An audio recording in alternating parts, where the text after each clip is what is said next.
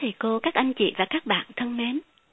Trước hết, xin cảm ơn tất cả sự đóng góp nhiệt tình qua những văn thơ, nghệ thuật, tiếng hát, cố vấn kỹ thuật và ủng hộ tinh thần.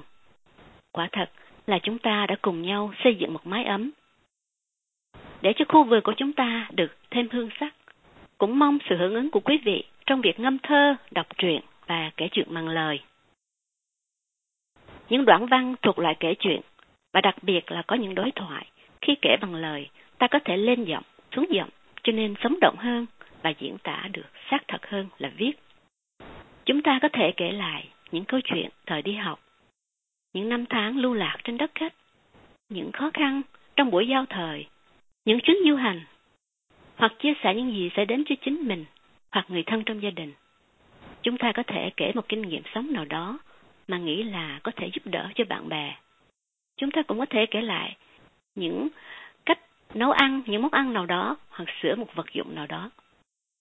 Hy vọng là sẽ được nghe tiếng nói của thật nhiều người trong chúng ta. Mến chúc quý vị và gia đình an khang, vui vẻ.